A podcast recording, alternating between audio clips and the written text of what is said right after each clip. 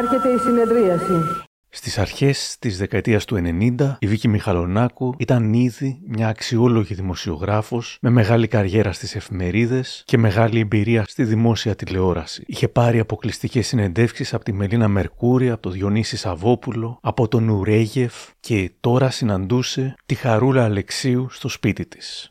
Η δικιά μας Χαρούλα που χρόνια τώρα έχει αφήσει πίσω της τις μεγάλες πίστες, αποκομμένη από το Star System και αποστασιοποιημένη από τους κακούς δαίμονες ελληνικής ελληνικής δισκογραφίας, ακολουθώντας μια πορεία ερωτελεστίας ως άλλη αίρια του έρωτα, έχει συγκλονίσει με τον τελευταίο της δίσκο, Διευχών. Κυρία Αλεξίου. Πόσα πράγματα για μένα λέτε και είμαι και παρούσα. Όμως γύρω στα μέσα της δεκαετίας του 90 η Βίκη Μιχαλονάκου θα έκανε αυτό που ίδια θα περιέγραφε ως τηλεοπτικό χαρακύρι και όλα στην καριέρα της θα άλλαζαν. Σου μιλάω ειλικρινά, θα σηκωθώ να φύγω! Τι έχεις εσύ, κραγιό στα χίλια.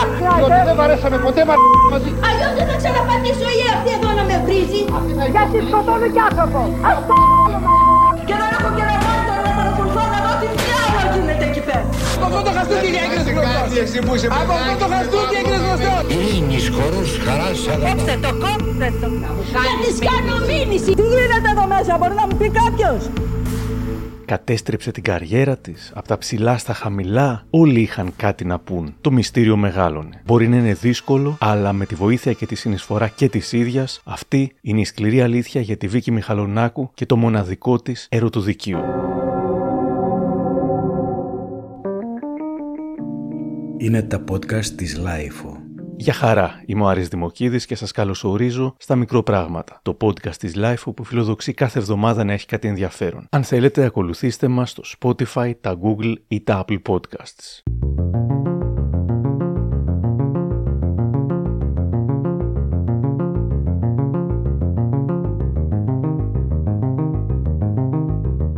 Όταν έψαξα πριν από λίγο καιρό τη Βίκη Μιχαλονάκου για να της πάρω κάποια δήλωση για ένα άλλο πρόσωπο για το οποίο ετοίμαζα αφιέρωμα, μου μιλούσε κανονικά χωρίς την επιτιδευμένη γλώσσα που είχε γίνει σήμα κατά τεθέν της. Είναι απολαυστική συζητήτρια και με την απλή καθημερινή ομιλία της. Καταρχάς μου κάνει ε, φοβερή εντύπωση ότι σε ακούω να μιλάς όχι τηλεοπτικά την τηλεόραση, κάνεις ομοιοκαταληξίες, λογοπαίγνια. Έλα, μου βγαίνει ο ποιητικός Έτσι. Ε, αναρωτιόμουν άμα θα, μιλού... άμα θα μιλούσες έτσι στην κανονική σου ζωή. Λοιπόν, παρότι εγώ είμαι... δεν είμαι διαφορετική από την προσωπική μου ζωή στην τηλεόραση. Πάση είναι μια επίπλαστη εικόνα η οποία δεν κουβαλάει ούτε σου επιτρέπει να κουβαλάς τα άγχη σου, τις αγωνίες σου, τους προβληματισμούς σου. Σε καμία περίπτωση. Τη συζήτησα να μου αφηγηθεί τη ζωή της. Είμαι πυρεώτησα, γέννημα τρέμα και είμαι και η γενέτειρα των γονιών μου είναι η Μάνη. Χωρίς αυτό να σημαίνει κατανάκη ότι είμαι ένας άνθρωπος που έχω ακολουθώ πιστά τις παραδοσιακές μου ρίζες. Δεν είμαι ούτε αλάνη, αλλά ούτε και χαρμάνη που λένε. Για να κάνουμε εδώ την ομοιοκαταληξία. Mm. Σε ένα περιβάλλον διανομενίστικο πατέρας μου, αν υπήρχαν δέκα διανοούμενοι στην Ελλάδα, μεταξύ αυτών ήταν και ο πατέρας μου, ήταν καθηγητής φιλολογίας, φιλοσοφίας κτλ. Όπου το σπίτι μας ήταν κέντρο συζήτησης των μεγάλων διανοητών της εποχής και στοχαστών της εποχής. Μεταξύ αυτών ερχόταν Γιάννης Ρίτσος, Κώστας Βάρναλης, Μάνος Κατράκης, Μίκης Θεοδωράκης, ε, Τάσος Λιβαδίτης, ε, Νικηφόρος Βρετάκος, ε, πού να θυμηθώ τι να σου πω. Ο πατέρας μου ήταν από το γήθιο Λακωνίας και ο Γιάννης Ρίτσος στο γήθιο τελειώσαμε μαζί το σχολείο και μετέπειτα βρεθήκαν μαζί στην εξορία. Ο πατέρας μου ήταν από μια οικογένεια από τα λεγόμενα τζάκια της Μάνης. Η μητέρα μου ήταν μια απλή νοικοκυρά, μια γυναίκα η οποία έχει γραφτεί βιβλίο και για τη μητέρα μου, η λιγούρα της Μάνης. Δηλαδή όποιος την έβλεπε λιγονόταν από την ομορφιά της. Είμαστε τέσσερα παιδιά, όλα τα αδέλφια μου έχουν σπουδάσει. Εγώ είμαι η δεύτερη κατά σειρά, η μεγάλη είναι φιλόλογος, η τρίτη από μένα είναι νομικός και ο αδελφός μου μαθηματικός. Τελείωσα το οράλιο γυμνάσιο μετά τις ε, ως φοιτήτρια και μετά ξεκίνησα την δημοσιογραφία. Μου αφηγήθηκε πολλά από την παιδική της ηλικία. Ε, υπάρχει όμως ένα περιστατικό που ξεχώρισα γιατί είναι ενδεικτικό ενός μοτίβου δίψας για μάθηση. και τώρα σπουδάζει, συνέχεια σπουδάζει και γελώντας λέει γυράσκω αίδη δασκόμεν. Το περιστατικό λοιπόν αυτό συνέβη όταν ήταν περίπου 5 χρονών και όσο ο πατέρας της ήταν στην εξορία την στέλνουν στη γιαγιά και τον παππού στο Γήθιο Λακωνίας. Ο παππούς ήταν καθηγητής θεολογίας, της έμαθε από τότε να διαβάζει και να γράφει. Ξεκίνησε λοιπόν να πηγαίνει μαζί με την αδερφή της, που ήταν δύο χρόνια μεγαλύτερη, στο σχολείο. Όμως οι δάσκαλοι το πήραν χαμπάρι ότι είναι μόλις 5 χρονών, είπαν στον παππού της ότι απαγορεύεται να πηγαίνει σε τόσο μικρή ηλικία και την έδιωξαν από το σχολείο. Και τότε. Η άρνηση αυτή ήταν τόσο εκοφαντική και δημιούργησε μία έκρηξη μέσα μου που την άλλη μέρα ετοιμάστηκα όπως πήγαινα κάθε μέρα, πήρα την τσάντα μου, τη γέμισα με πέτρες και έσπασα όλα τα τζάμια του σχολείου που δεν με αφήνουν να πω. Πετρούσα πέτρες και είχα σπάσει τα τζάμια του σχολείου όλα θα συνέχιζε να θέλει να μαθαίνει συνεχώς. Έγραφε ποίηση, πεζά, στη συνέχεια ενδιαφέρθηκε για τη δημοσιογραφία όταν ένα εφηβικό καλοκαίρι στη Μάνη παραθέριζε ένας διάσημος Γερμανός δημοσιογράφος και της έκανε μαθήματα, αργότερα και μέσω αλληλογραφίας ψήθηκε για καιρό στις εφημερίδες που ήταν η μεγάλη της αγάπη. Δούλεψε ως ρεπόρτερ στην ΕΡΤ, παίρνοντας συνεντεύξεις από ένα σωρό μεγάλα ονόματα. Εδώ στην εκπομπή 3 στον αέρα το 1987 μιλάει με τους κομικούς Κώστα Βουτσά, Γιάννη Γκιονάκη και Νίκο Ρίζο με αφορμή την Παγκόσμια ημέρα κατά του καπνίσματος. Κάθε νέο υπουργό μας τον εμπνέει ο καπνός μας γιατί με φόρους το φορτώνει και ο καπνιστής πληρώνει. Πολύ ωραία τα λέει ο Ρωμιός του Σουρή, αλλά φαίνεται πως οι Έλληνες δεν πτωούνται ούτε από φορολογικές επιβαρύνσεις, ούτε από αντικαπνιστικές εκστρατείες. Κύριε Βουτσά, είστε καπνιστής; Όχι και είμαι φανατικός αντικαπνιστής. Δεν έχετε δοκιμάσει ποτέ να καπνίσετε; Ποτέ δεν έχω καπνίσει τσιγάρο. Ε, ούτε στις ταινίες μου έχω καπνίσει τσιγάρο. Και απορώ πω αφήνουν τους ε, ηθοποιούς στην τηλεόραση ή τους υπουργούς ή τους ε, γιατρούς στα νοσοκομεία και καπνίζουν. Από ό,τι βλέπω, κύριε Γκιονάκη, καπνίζετε. Μόνο εγώ. Ο, όλη η Ελλάδα. Το σύμπαν καπνίζει. Άλλοι με τσιγάρο στο στόμα και άλλοι χωρίς τσιγάρο. Τι εννοείται. Κάτω σύννεφο τι είναι; Πιο δυνατό από το τσιγάρο. Είναι το πιο δυνατό τσιγάρο που υπάρχει. Ε, παρά τα αυτά, εσείς ε, επιβαρύνετε την υγεία σας και με το κάπνισμα. Επιβαρύνω. Δεν βαριέστε. Καπνίζω, αλλά έτσι όπως καπνίζω εγώ, ποτέ δεν το τελείωσα, Νίκη μου. Μέχρι το τέλος, δηλαδή μέχρι εδώ. Τραβάω μια-δύο-τρει ρουφιξέ, κλαπ και το πετάω. Διότι όλη η νοικοτήνη βρίσκεται κοντά στο φίλτρο. Κατάλαβες; Στο τέλος του τσιγάρου. Εκεί μαζεύεται η νοικοτήνη. Και έτσι, αν καμίζω 20 τσιγάρα ή 25, είναι σαν να καμίζω 7-8. Άμα κόψεις το τσιγάρο, βέβαια, είναι καλό, ε, θα πεθάνεις πάντως. Θα πεθάνεις υγιής. Αυτή είναι η ιστορία. Ε, κύριε Ρίζο, είστε καπνιστή. Ήμουνα και μου είπανε να το κόψω. Και το κόψα. Είχα και κάτι φίλους δηλαδή που το κόψανε χρόνια. Πολύ γρηγορότερα από μένα και τώρα δεν τους βρίσκω πουθενά. Έχουν αποδημήσει. Από το 3 στον αέρα πάλι παίρνει συνέντευξη από τον David Hazelhoff. Λένε ότι οι άντρες έχουν ερωτική σχέση με το αυτοκίνητό τους. Εσείς τι σχέση έχετε με τον Kit. Kit is a computer that actually has a personality. Πού οφείλεται η επιτυχία του σύριαλ, στη δική σας παρουσία ή στον Kit. To the relationship between myself and Kit.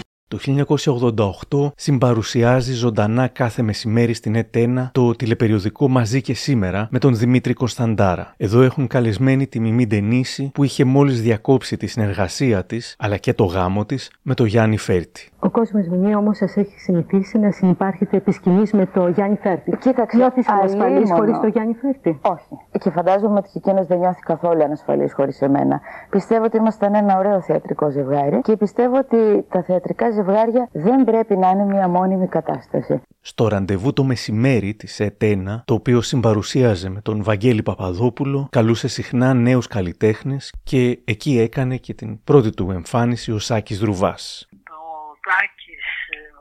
Δάκης, ε, ο γλυκός μου, ο Δάκης να είναι καλά όπου είναι, μου έλεγε σε παρακαλώ Βίκη μου θέλω να μου βγάλεις ένα νέο παιδί που έχει έρθει τώρα από την Κέρκυρα. Λέω αυτό που έβγαζε τους κοιλιακούς και έλεγε ο Δάκη. Και έλεγε να βγάλουμε στην κρατική τηλεόραση νεαρούς καλλιτέχνες από Σαββόπουλο που βγάζαμε και δεν μυρούσω. Αντιλαμβάνεσαι ότι ήταν πολύ δύσκολο να βγάλω το Σάκη Ρουβά. Ευχαριστούμε Σάκη Ρουβά. Μας έκανες νέος σήμερα. Σε ευχαριστούμε πάρα πολύ. Δεν πρόλαβα να σε παρουσιάσω. Η Βίκη Μιχαλονάκου είναι εκεί. Ο νέος σου δίσκος τυλοφορείται Σάκης Ρουβάς. Είναι δηλωτικό φιλαρέσκειας, έπαρσης. Όχι, είναι ίσως ε, ένας τρόπος για να μπορέσει να μείνει στο, στη μνήμη των, των ακροατών ε, πιο πολύ το όνομά μου, να με γνωρίσουν ε, με το όνομά μου. Δηλαδή, αν βάζαμε κάποιο άλλο τίτλο, ίσως ε, να ήταν ανασταλτικός παράγοντας για το όνομά μου. Ήταν όντως πάντως ο φόβος και ο τρόμος των καλλιτεχνών, τόσο που όταν η Ρένα Παγκράτη πήγε στο ραντεβού το μεσημέρι, ο Βαγγέλης Παπαδόπουλος το ανέφερε χιουμοριστικά. Εγώ θα σε οδηγήσω στη Βίκη την Μιχαλονάκου. Τη φοβάστε όλοι βέβαια. Δεν ξέρω γιατί. Εγώ δεν τη φοβάμαι. Θα τα πείτε οι δυο σας τώρα και θα σας ακούμε εμείς από μακριά. Μην με φοβάστε, δεν διατρέχετε κίνδυνο. Λοιπόν, ψυχραιμία κυρία Παγκράτη. Ψυχραιμία κυρία Μιχαλονάκου, εσείς εφορμάται στο χώρο της δισκογραφίας. Πρώτη, ο πρώτος μου δίσκος ήταν από παιδάκι, 9 ετών. Είναι μια πρόκληση αυτό για το κοινό σας, πιστεύετε, κυρία Παγκράτη. Θα ήθελα να πείτε σε έναν χώρο υπερκορεσμένο, όπως είναι ο χώρος εγχώριας δισκογραφίας, τι το καινούριο περιμένετε να δώσετε; Πώς βλέπετε τα πράγματα, νομίζετε ότι τελικά θα προσφέρετε σε αυτό το χώρο; Μα, μα, μα, με αυτή την προπόθεση κάνω οποιοδήποτε βήμα, όπως κάθε καλλιτέχνη. Ότι θα προσφέρω. Αν είναι να μην προσφέρω, τότε παρακαλώ να μην πάρει κανείς αυτό το δίσκο. Πέρα από τη δισκογραφία. Αν είναι να κάνει κακό. Αυτό τον καιρό εμφανίζεστε σε ένα νυχτερινό κέντρο. Τα λεγόμενα από αυτά, τα λεγόμενα μπουζουξίδικα, που προσδίδουν να ένα κάτι, νέο. Μην με διακόπτετε. Μπουζουξίδικα. ένα νέο ύφος και ναι. ήθο στην ψυχαγωγία των νεοελλήνων. Προτρέπουν να διασκεδάσουν, να επιδείξουμε τις ανατολίτικες συνήθειέ μας, να σπάσουμε πιάτα, γαρδένιες και όλα αυτά. Ναι. Εσείς πώς συμπορεύεστε μουσικά με αυτούς τους συναδέλφους σας; Συναδέλφους σας με δηλαδή, λέω, ναι, δεν έχω κανένα πρόβλημα. Κοίταξε τα σχόλια στο YouTube πόσο αγενής η δημοσιογράφος, άλλο, ενοχλητικά σνόμπ και αγενής η συνεντευξιάστρια. Ρωτάω λοιπόν σήμερα την Βίκη Μιχαλονάκου για αυτό, για το ότι όλοι την φοβόντουσαν στις συνεντεύξεις. Δεν χάιδευα, ας πούμε, πρόσωπα και πράγματα. Ήθελα να βγάλω το στοιχείο της αποκάλυψης. Η Αλίκη ήταν κολλητή μου φίλη. Μου έδωσε μία και μοναδική συνέντευξη, δεν μου έδωσε, παρότι ήταν στενή μου φίλη, δεν μου έδωσε ποτέ άλλη, γιατί όταν ήταν και η πρώτη μου συνέντευξη, όταν πήγα και της πήρα συνέντευξη, έβγαλα το μεγάλο λαβράκι, την εξανάγκασα να τα βάλει με τη Μελίνα Μερκούρη και με την Καρέζη και να κάνει επιθέσεις εναντίον τους, αήθεις επιθέσεις Βεβαίως δεν δημοσιεύτηκε ποτέ, διότι ήταν κολλητή με τον εκδότη μου. Πώς την εξανάγκασες, έτσι με προβοκατόρικο. Με... Πήγα, εγώ χαμογελαστή, την εκδίαζα. Αυτό είναι κάτι που με ακολούθησε σε όλη μου την επαγγελματική πορεία. Δηλαδή στο τέλος ήταν η φαρμακερία τάκα που έριχνα, ας πούμε, επί μία ώρα, δύο ώρες να έμενα με τον καλλιτέχνη, με τον συνεντευξιαζόμενο, ε, εκθίαζα τα προσόντα του. Οπότε γοητευόταν και σιγά σιγά αφινόταν και με εμπιστευόταν. Οπότε η Αλίκη δεν είχε κανένα πρόβλημα, με έβλεπε ένα μικρό κοριτσάκι, τώρα τι καταλαβαίνει αυτό, ώσπου σιγά σιγά μέσω μευτικής μεθόδου την έφερα σε ένα σημείο που τα έβαλε με την Καρέζη και με τη Μελίνα Μερκούρη. Μόλις το είδε ο εκτότης τράβαγε τα μαλλιά του. Ο Δεν Ταλάρας με έδιωξε από το έθνος. Πώς; Τον έφτασα σε ένα σημείο που έβρισε το Θεοδωράκι, πολύ άσχημα, υπό την αριστερό στην ιδεολογία και δεξιό στην τσέπη μίλησε ότι είναι σοσιαλιστής και παραμένει και λέω ωστόσο κύριε Νταλάρα ότι τότε γράφανε τα δημοσιεύματα ότι φλέρταρε έναν πύργο κάπου στην Κηφισιά που έκανε πάνω από δύο δις. Λέω πώς το ερμηνεύεται αυτό, δεν συμβαδίζει και δεν συνάδει με τα σοσιαλιστικά σας πιστεύω. Και εκεί έπαθε την πλάκα του. Έστειλε ένα τηλεγράφημα στο τότε Γενικό Διευθυντή του Έθνους στο Θεοχαράτο που έλεγε να μην βγει η συνέντευξη. Και ένα τηλεγράφημα σε μένα και μου έγραφε αγαπητή Βίκη, πολύ λυπάμαι ότι αν θα δημοσιευτεί η συνέντευξη, πολύ λυπάμαι ότι δεν θα συνεργαστούμε στο απότερο μέλλον. Και του απάντησα, πολύ φοβάμαι αγαπητέ κύριε Νταλάρα, ότι πλέον είμαι σε προκεχωρημένη ηλικία, οπότε δεν φιλοδοξώ να βγω στο πάλκο. Οι συνεντεύξεις της είχαν πάντα ενδιαφέρον γιατί ρωτούσε πράγματα τα οποία σε καμία άλλη εκπομπή λόγω δημοσίων σχέσεων δεν θα ρωτούνταν. Μερικά παραδείγματα ακόμα, εδώ με τον σπουδαίο θεατράνθρωπο Ανδρέα Βουτσινά. Πάντα μέσα από τις κατά καιρούς δηλώσεις προκαλείτε, θα έλεγα το κοινό, προκαλείτε τους κριτικούς, ε, εξαπολύετε αφορισμούς προς πάσα κατεύθυνση. Τι είναι εκείνο αλήθεια που σας κάνει και εκνευρίζεστε στα ελληνικά δεδομένα και εκρήγνεστε; Μα δεν νομίζω ότι εκνευρίζουμε, απαντώ. Ε, και δεν είναι ζήτημα ότι ε, προκαλώ με προκαλούν και απαντώ. Είναι κάτι που η μητέρα μου μου είχε μάθει όταν ήμουν πολύ μικρό παιδί, ότι όταν κάποιος ε, σε προκαλεί, πρέπει να απαντήσεις όχι για να δικαιολογήσει τον εαυτό σου, αλλά για να μάθεις τον άλλον το λάθος. Και εδώ με τον Διονύση Σαββόπουλο. Ε, Πώς συμβάζεται ο σημερινός Διονύσης Σαββόπουλος με τον αναρχικό Διονύση Σαββόπουλο του τρελού του περιβολιού, με τον αρνητή του, με τον αντιστασιακό του πικρού ψωμιού, με τον αρνητή του μπάλου, με τον θεωρητικό της ειρήνης του Βιετνάμ, με το σημερινό Διονύσης Σαββόπουλο που τους προσάπτουν ότι διακατέχεται από εθνικιστικές εξάρσεις. Συγχαρητήρια. Πώς τα βρήκατε και τα είπατε όλα αυτά; Επα, ε, επαναλαμβάνετε το λάθος να σκέφτεστε με, με ετικέτες. Ψάχνει να βρει κανείς πάντα το ίδιο πράγμα. Προσεκτικότερη ακρόαση των έργων μου και των συνεντεύξεών μου θα σας ε, προφύλασε από τυχόν λάθη και από τυχόν παρεξηγήσεις, τις οποίες δημιουργείτε πάλι εσείς οι ίδιοι. Εδώ με τον αείμνηστο πλέον Βασίλη Τσιβιλίκα. Δεν ξεκίνησες από το ελαφρό θέατρο, από την επιθεώρηση. Έκανες και Μολιέρο, έκανες και κάποιους κλασικούς ρόλους. Ωστόσο, τον τελευταίο καιρό έχεις περιοριστεί στη φαρσοκομωδία. Τι είναι αυτό που σε κάνει να μην δοκιμάζεις τις όποιες υποκριτικές σου δυνατότητες στο κλασικό ρεπερτόριο, μια και κάποιοι άλλοι κομικοί της γενιάς σου έχουν κάνει μια τέτοια ποιοτική στροφή. Να υποθέσουμε ότι αρέσκεσαι μόνο στο εμπορικό θέατρο και στο ψυχαγωγικό τομέα του; Η ποιοτική στροφή δίκη μου δεν γίνεται με ταμπέλες, γίνεται με το αν αυτό που παρουσιάζεις είναι ποι, ε, ποιοτικό. Το ζήτημα είναι εσύ τι παρουσιάζεις και ποια είναι η παράσταση και τι έχεις να προσφέρεις εσύ απέναντι στα μεγάλα κείμενα. Εσύ τελικά έχεις συνεισφέρει στην ποιοτική αναβάθμιση της ελληνικής αναβάθμιση, ποιοτική αναβάθμιση είτε μέσα στην ίδια, είτε στο ίδιο το θέατρο, είτε μέσα στην ίδια την κοινωνία με όργανο. Το θέατρο είναι αν ο θεατής που θα μπει να δει μια παράσταση ε, βγαίνει με κάποια ποιοτικά μηνύματα. Με τον σπουδαίο κομικό Θήμιο Καρακατσάνη. Δεν είσαι μόνο κατά εξοχήν εκφραστής του Αριστοφάνη, αλλά και ένας ηθοποιός που μέσα από το κομικό στοιχείο πολλές φορές βγάζεις δραματικούς τόνους, βγάζεις μια κομικοτραγικότητα. Η κομμωδία έχει βάση την τραγική μηδαμινότητα του ανθρώπου. Αν το άτομο δεν είναι τραγικά μηδαμινό, ασήμαντο, η κομμωδία δεν, δεν στηρίζεται.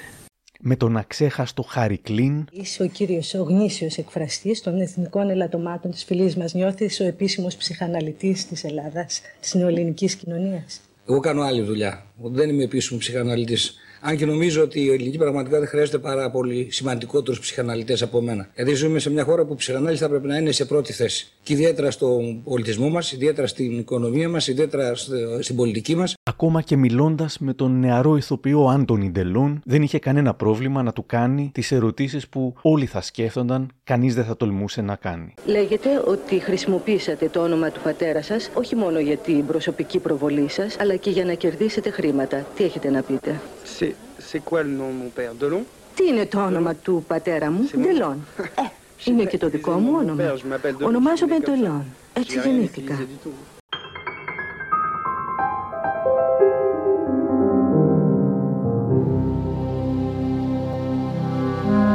Η Μιχαλονάκου έγραφε και γράφει πολύ και ένα σημαντικό βιβλίο της είναι η βιογραφία του Διονυσίου που κυκλοφόρησε από τις εκδόσεις Κάκτος. Ένα χρόνο μετά το θάνατο του Διονυσίου παρουσίασε στην ΕΤΕΝΑ ένα αφιέρωμα σε αυτόν. Κυρίες και κύριοι, ο στράτος Διονυσίου ζωντανεύει μέσα από ένα πορτρέτο αφιέρωμα της ΕΤΕΝΑ στη μνήμη του, επιμέλεια παρουσίαση Βίκη Μιχαλονάκου. Σε αυτά τα 57 λεπτά της επιστροφής σου στράτο, σε αυτή την αναδρομική χρονική κίνηση που ζωντανεύει μνήμες, γεγονότα, πρόσωπα που ο χρόνος τα έχει αλλοιώσει, βγάζοντας ο ίδιος κομμάτια από τη ζωή σου, δεμένα με πίκρες, χαρές, λύπες, σκληρές δοκιμασίες και εμπειρίες, πληγές που ακόμα δεν είχαν κλείσει, αλλά και στιγμές ευτυχίας και ατέρμονες διαδρομές τριάμβου και δόξας και νάρκες από αντιπάλους όπως ο ίδιος έλεγες, εσύ έμεινες αμετακίνητα ο ίδιος. Μια φωνή που θα μιλάει πάντα μέσα μας. Οπότε η ποιητική γλώσσα της υπήρχε και χρησιμοποιούνταν ακόμα και για mainstream θρύλους. Αργότερα θα την προσάρμοζε ανάλογα για τους underground θρύλους. Το φοβερό είναι πως νιώθει ότι απελευθερώθηκε όταν σταμάτησε να βγαίνει στον αέρα της ΕΡΤ. Μου λέει πως δεν έκανε και κάτι σπουδαίο εκεί, σε αντίθεση με όσα θα ακολουθούσαν.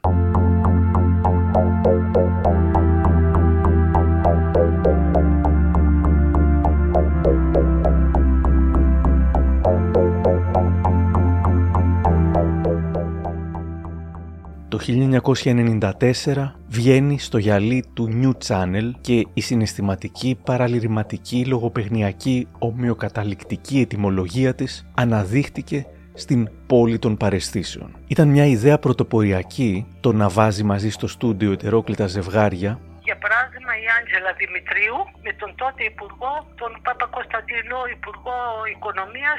Λέω Υπουργέ μου η κυρία Δημητρίου θα μας κάνει προτάσεις για την ανόρθωση της ελληνικής οικονομίας και εσείς θα μας αναλύσετε την ιδεολογία της καψούρας είχε ήδη κάνει ένα κόλπο στο ραδιόφωνο όταν δούλευε, προωθώντας την Μαντό, εμπλέκοντάς την με τον κυβερνητικό εκπρόσωπο τότε, τον Βύρονα Πολύδωρα. Στην τηλεόραση τέριαξε τον Πολύδωρα με την τηλεπαρουσιάστρια Μαρία Αλιφέρη και οι δυο τους μοιράστηκαν την αγάπη τους για τους προγόνους μας. Πρέπει να πω, Βίκη, ότι εγώ διαλέγομαι με τον Θεόδωρο Κολοκοτρώνη, τον Γεώργιο Καραϊσκάκη, τον Οδυσσέα Ντρούτσο, τον Αθανάσιο Διάκο και αυτού του σπιτιού μου πολλέ φορέ την ημέρα. Το έχω ανάγκη ψυχική. Με την ίδια λογική θα απαντούσα ότι καθημερινά συνδιαλέγομαι με τι λάκκινε, λακεδαιμόνισε. κάθε μέρα, αν θέλει, ε, ένα μολόν λαβέ είναι πλάι μου, ένα ιτάνι επιτάσσει είναι πλάι μου, μέσα, πλάι, πλάι μου μέσα. Νομίζω πραγματικά ότι όχι απλώ το στιμό, του αγαπώ. Γι' αυτό και συναντιέμαι καθημερινά μαζί του αξέχαστη κυρίως επειδή έγινε viral στην εποχή του YouTube και η εκπομπή που συντέριαξε την Άννα Μαρία Λογοθέτη, δηλωμένη παρθένα παρουσιάστρια του τηλεπαιχνιδιού 321 Αντένα, με τον Υπουργό της Νέας Δημοκρατίας, Βαγγέλη Μημαράκη. Που είπε, λέω βλέπετε τον βουλευτή μας, ψηλός, ευθυτενής, με τα μουστάκια του, δείγματα και ψήγματα κριτικής λεβετιάς, είναι ερωτεύσιμος. Λέει αυτή, κοιτάξτε, είναι συμπαθητικός, αλλά δεν μου αρέσουν τα μουστάκια του. Μεράκι, τότε να τα ξυρίσω. Ξέρετε, όταν α, είπα ότι θα είμαι συνομιλητής με την Άννα Μαρία, μου λέγανε δεν θα μπορέσει να μιλήσεις καλά, θα μπλοκάρεις. Τελικά, εσείς τι προτιμάτε, κύριε Μαράκη, στήθος ή μπούτι; Μ' αρέσει το ωραίο, είτε είναι στήθο είτε είναι πόδι. Είτε είναι είναι μπούτι, δεν έχετε πρόβλημα. Αυτά είναι ωραίο. Άμα είναι ωραίο και νομίζω ότι ο καθένας το θαυμάζει. Και δεν νομίζω να έχει πρόβλημα αυτός που το θαυμάζει, αφού δεν έχει πρόβλημα αυτός που το δείχνει. Πολλές ήταν οι ενδιαφέρουσες εκπομπές στην πόλη των παρεστήσεων, π.χ. αυτή με την Ρίκα Βαγιάννη και τον Κώστα Χατζηχρήστο. Βέβαια, ο Χατζηχρήστος ψιλοπιάνει το πόδι της Βαγιάννη, αυτή λέει καλεάσε με και βάζει ένα καπέλο πάνω, αυτός τη το βγάζει και την ψιλοχουφτώνει πάλι και αυτή αντιδρά. Πράγματα ανήκουστα για το σήμερα. Συνήθως οι ωραίοι του κινηματογράφου και του θεάτρου είναι λίγο κρυόκουλοι. Να, να λέμε την αλήθεια. Εγώ Εμένα... περίμενα μεγαλύτερη φιλανθρωπία και μεγαλοψυχία. Καλά σε Εγώ θα μιλάω. Ο Αλέξανδρος Αλεξανδράκης. Την εποχή εκείνη. Μην πεις κρυό κύριο Όχι ποτέ. Σιγά, εξαιρείται αυτός. Περίμενε. Σου λέμε. Άντε τώρα, δεν θέλω να έχεις πάνω σε αυτά τα ωραία που δάχτυλα. Καπέλο μου. Κάτι που δεν γνωρίζει πολλοί κόσμος είναι πως όσο ήταν στο New Channel και έκανε αυτές τις εκπομπές αλλά και μετά το ερωτοδικείο, η Βίκη Μιχαλονάκου ήταν και στην ΕΡΤ ως διμηνίτισσα που δεν θέλησε να προσληφθεί με σύμβαση αορίστου χρόνου, συνεργαζόταν και με την ΕΡΤ μέχρι το 98 που έφυγε ως υπεράριθμη μετά από μια τολμηρή φωτογράφηση που είχε κάνει σε περιοδικό. Μου λέει. Ήμουν αρχισυντάκτης στις ειδήσεις των 6 δεν έβγαινα και όταν δεν έβγαινες μπορούσες να είσαι σε άλλο κανάλι. Οπότε μου ζήτησαν την εκπομπή στην πύλη των παραισθήσεων που είχε μεγάλη επιτυχία με όλα αυτά τα υπέροχα ζευγάρια που έχουν. Και μάλιστα ο. Πώς το λένε, πρέπει να θυμηθώ πώς το λένε. Το έβγαλε στο βήμα, αντιγράφοντας το δικό μου κόνσεπτ που έβγαλε τα περίφημα ζευγάρια. Ο Νιάρχος. Ο Νιάρχος, μπράβο. Για δύο χρόνια η πόλη των παρεσθήσεων προκαλούσε συζητήσεις, βγάζοντας ειδήσεις. Εδώ με τον Νότι Φακιανάκη το 1995. Η αστυνομία απαγορεύει τη μαριχουάνα που μπορώ να τη φυτέψω στο σπίτι μου και να την καπνίζω από το γουστάρω εγώ, χωρίς να ενοχλώ κανέναν, και επιτρέπει τα τσιγάρα και το αλκοόλ. Ακούσατε τι είπε ο Νότι Φακιανάκης, ο οποίος έκανε και χρήση τέτοιων Βεβαίως, ουσιών. Όχι χρήση. Τι χρήση. Κάπνιζα μαριχουάνα 10 χρόνια. Κάπνιζα χασίσει δηλαδή 10 χρόνια. Και κατάφερε να αποτοξινωθεί. Όχι να αποτοξινωθεί. Από τι να δεν δημιουργεί εξάρτηση. Δεν δημιουργεί εξάρτηση. Για να ξέρουν, ναι. Δεν δημιουργεί ψυχική εξάρτηση. Το μόνο που σου δημιουργεί η μαριχουάνα είναι να σου ανοίγει κάποια παράθυρα τα οποία έτσι δεν μπορείς να, να τα ανοίξεις από μόνος σου. Θεωρείται Εάν... πρωτάλαμος για τα σκληρά ναρκωτικά. Δεν θεωρείται τίποτα. Δέχεται... Παραμύθι του κερατά είναι. Στην εκπομπή είχε πάει ακόμα και ο Δήμαρχος Αθηναίων ο Δημήτρης Αβραμόπουλος με την τραγουδίστρια Αλέξια. Καταρχήν, έχω σαν τον κύριο Δήμαρχο πολλές φορές συναυλίες, τον κύριο Μiguel Θοδωράκη, που είχα την τιμή να, να τραγουδήσω στο κανονικό στάδιο. Είναι παντού πάντοτε παρόν σε σημαντικές εκδηλώσεις. Και δεν το κρύβει. Δεν είναι, είναι σοβαρός, υπεύθυνο στη δουλειά του, αλλά ναι στη μουσική, ναι στην φαντασία. Είναι καιρός πλέον να επαναφέρουμε στον πολιτικό λόγο και στην πολιτική συμπεριφορά στοιχεία όμορφα που να αναδεικνύουν και την αισθητική. Μία από τις πολλές ωραίες συνεντεύξεις που έδωσε ήταν το 1995 στην εκπομπή της Μαλβίνας Κάραλη, Μαλβίνα Live. Θα κάνουμε τη ζεύξη, δηλαδή τη λινκιά, και θα συνομιλήσουμε με τη φίλη μου, τη Δίκη, τη Μιχαλονάκου, που είσαι κουκλάρα μου; Γεια σου Μαλβινάρα μου. Γεια σου μωρό μου. Καλέ, τι ωραία ρούχα είναι αυτά που φοράς. Μας έχεις ξυπάσει όλους πια με αυτά τα ρούχα σου. Φυσικά καλέ.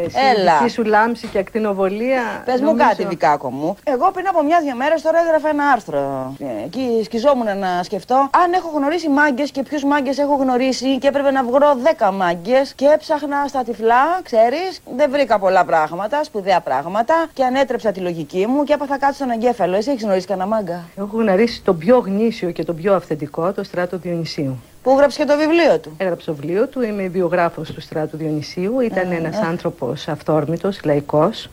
Ένας άνθρωπος ροκ, θα έλεγα που δεν είχε καμία σχέση με βεντετίστικα και σταριλίκια τερτίτια και Ναι. άλλα τέτοια Ναι.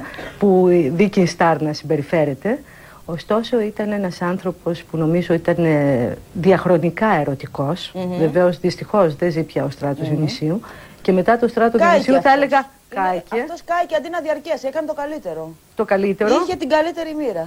Δεν το Και μετά συζητάω. από το στράτο Διονυσίου θα έλεγα το χάος. Ποιος είναι μάγκας κατά τη γνώμη σου, Γιατί μέρες που έρχονται χωρίς κανένα έρμα, εμένα μου χρειάζεται να ξέρω τι πράγμα είναι ο μάγκας. Όρισε μου, όρισέ μου το μάγκας, σε Οι παρακαλώ. μάγκες δεν υπάρχουν πια, λέει το λαϊκό Ναι. άσμα, τους πάτησε το τρένο. Ναι. Ωστόσο, μαγιά στην εποχή μας νομίζω δεν υπάρχει. Ναι. Η Ελλάδα εδώ και Τι είναι πολύ μαγιά; καιρό. Μαγιά. Τι είναι μαγιά; Μαγιά είναι ένας τσαμπουκάς. Είναι μια ανατρεπτική διάθεση. Πρασπίζεται την όποια ακραία Ναι. και κεντρική του θέση Ναι. και δεν υπηρετεί το κατεστημένο. Μμμ. Αυτός είναι ο μάγκας. Και αν στην πόλη των παρεσθήσεων οι προσκεκλημένοι ήταν διάσημοι καλλιτέχνες και εν ενεργεία δήμαρχοι, υπουργοί και βουλευτές, όλα αυτά θα άλλαζαν την επόμενη τηλεοπτική σεζόν.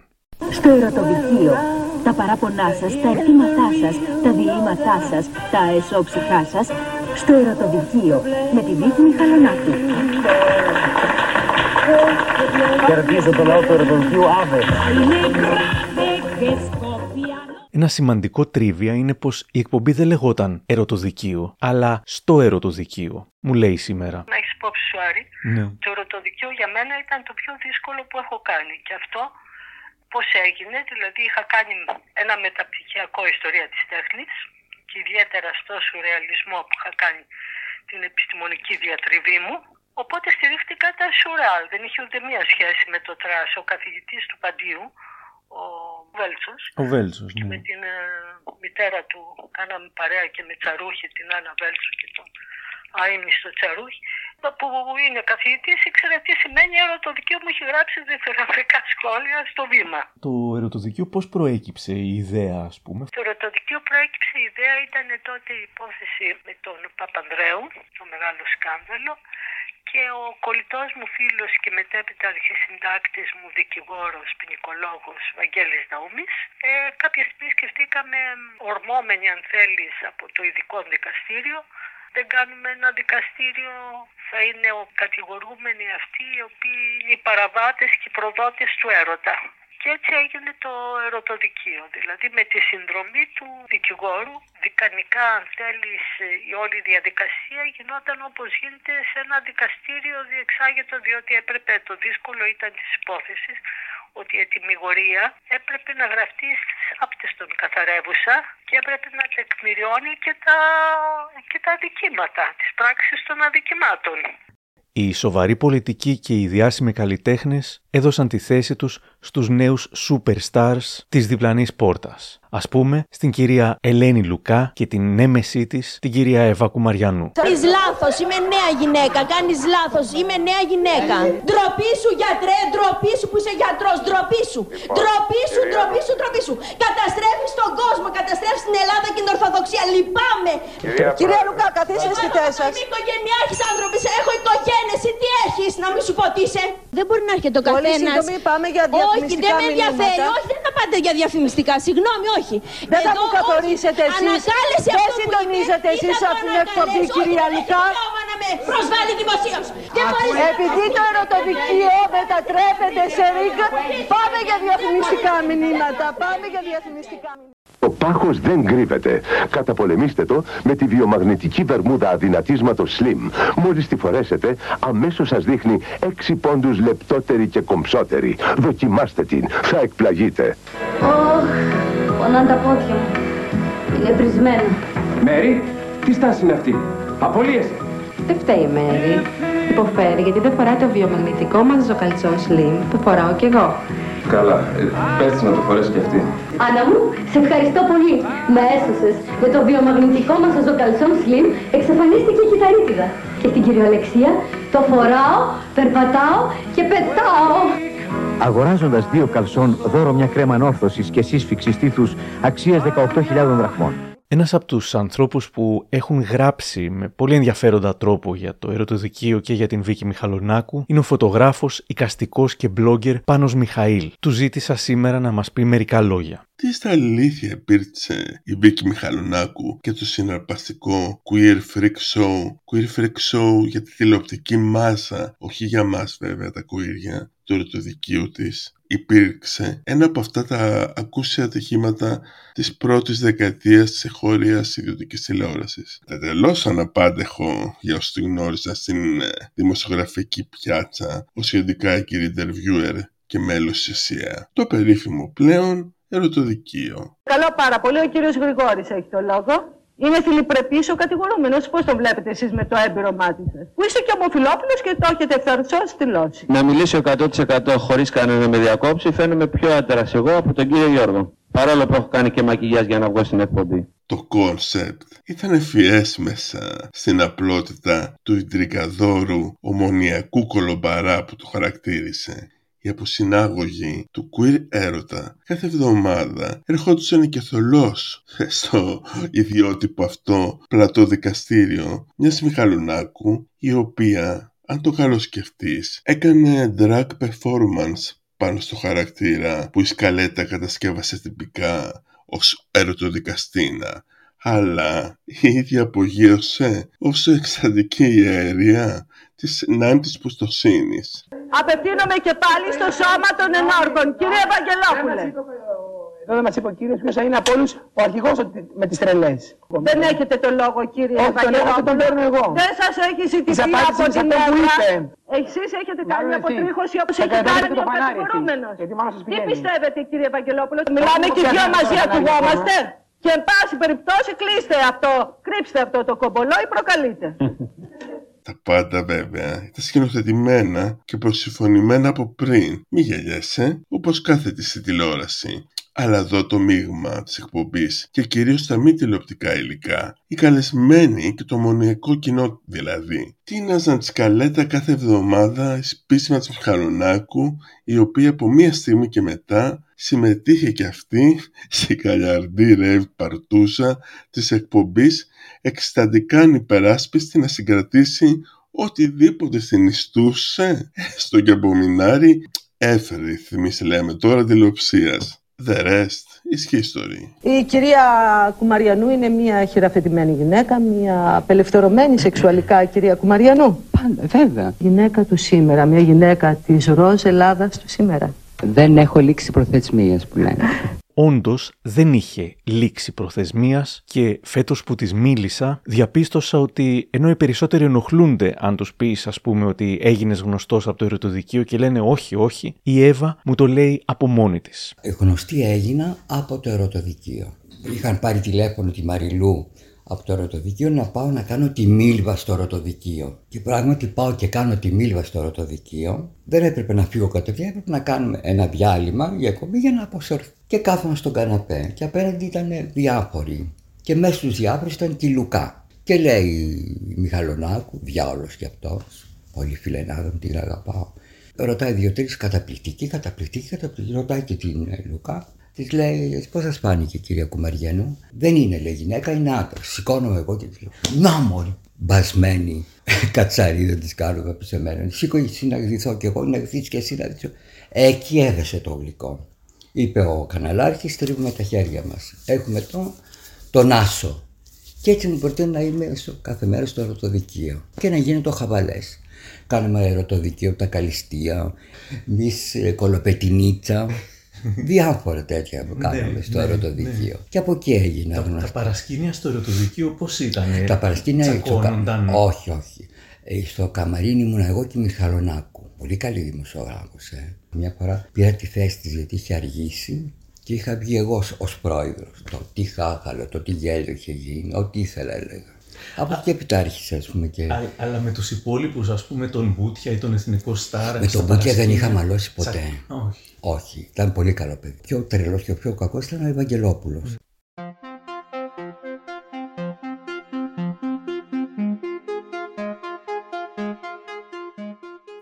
Ο κατά δική του δήλωση εθνικό στάρ Ανδρέας Ευαγγελόπουλος έλυνε και έδαινε τον πρώτο καιρό στο ερωτοδικείο. Όμως ξαφνικά ένιωσε τρελά απειλημένος όταν εμφανίστηκε ο μίστερ Εθνικά Πόδια Γιώργος Σταυρόπουλος που είχε κερδίσει τον τίτλο σε αμφιλεγόμενο διαγωνισμό ενός κλαμπ. Θα πρέπει λοιπόν να σεβαστούμε λίγο ένα τίτλο εθνικός, γιατί έχουμε γίνει εθνικά νούμερα. Το βγαίνουν εθνικές.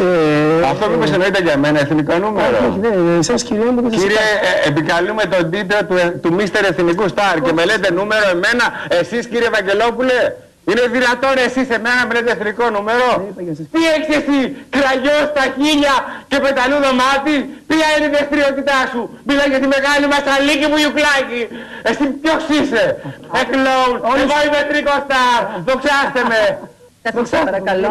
Καθίστε παρακαλώ. Καθώς περνούσαν οι εβδομάδες, οι εξελίξεις σε κάθε νέο live επεισόδιο ήταν καταιγιστικές. Με μια πραξικοπηματική ενέργεια, ο Μίστερ Μπούτια οικειοποιήθηκε τον τίτλο του εθνικού στάρ, ο οποίος έξαλλος εισέβαλε στο πλατό και τον χτύπησε. Το Μίστερ Εθνικά Πόδια. Εθνικό Στάρ κυρία Μιχαλονάκη. Εθνικό Στάρ. Με στέψαν, ο λαός. Πάει ο άλλος, τελείωσε.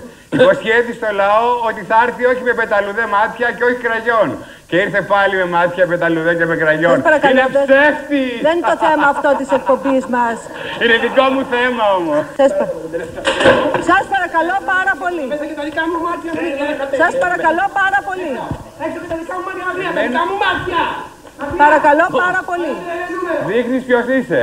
Όμως, μετά την ύβρη του Μίστερ Μπούτια που έκλεψε τον τίτλο, έρχεται η τιμωρία με τη μορφή της ετοιμιγορίας του ερωτοδικείου. Να δούμε τι αποφάσισε κυρίες και κύριοι το σώμα των ενόρκων. Ο παρόν κατηγορούμενος εκρίθη ένοχος κατά πλειοψηφίαν αφού οι ένορκοι απεφάσισαν ότι αντιποιείται τον τίτλο του Εθνικού Στάρ ο οποίος ανήκει αποκλειστικά και μόνο εις τον Ανδρέαν Ευαγγελόπουλον. Δεν το δέχομαι. Σας παρακαλώ Δεν το δέχομαι. στο τέλος θα κάνετε την έφεσή σας αν και το Εγώ ρωτοδικείο είμαι ο εθνικό δεν στάρ έχει. πια. Εγώ είμαι, δοξάστε με. Δοξάστε με, εθνικός στάρ. Γιώργος Σταυρόπουλο. Γιώργος Σταυρόπουλο, εθνικός στάρ. Ε, Ευχαριστώ, ευχαριστώ, ευχαριστώ, ευχαριστώ.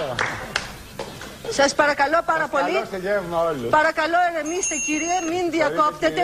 Επειδή κυρίες και κύριοι αποτελεί πλέον έθιμο και παράδοση το ερωτοδικείο να επιβάλλει συμβολικές ποινές, ποινή είναι να του εφαιρεθεί ο τίτλος του Μίστερ Εθνικά Πόδια ως προϊόν κακής απομίμησης, αλλά να τροποποιηθεί ο τίτλος του και να του απονεμηθεί ο τίτλος Εθνικό Μπούτι. Είμαι ο εθνικός σας, είμαι ο εθνικός σας, είμαι ο εθνικός σας.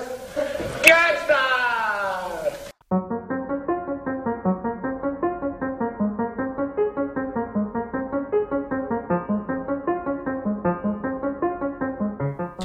Οι καυγάδες του ερωτοδικείου ήταν ε, ιστορικοί, οι πιο ενδιαφέροντες όμως ήταν αυτοί που ήσουν σίγουρος ότι ήταν αληθινοί. Όπως εδώ, η Κατερίνα Σνάιντερ, τραγουδίστρια, έχει αρχίσει να εκνευρίζεται με την Βίκη Μιχαλονάκου. Κυρία Λουκά, εγκρίνετε αυτή τη σχέση με το 17χρονο νεαρό; Ποιο 17χρονο γαμμό, θα σας πω. Εσύ μου είπες να το πω. Εσύ μου είπες να το πω.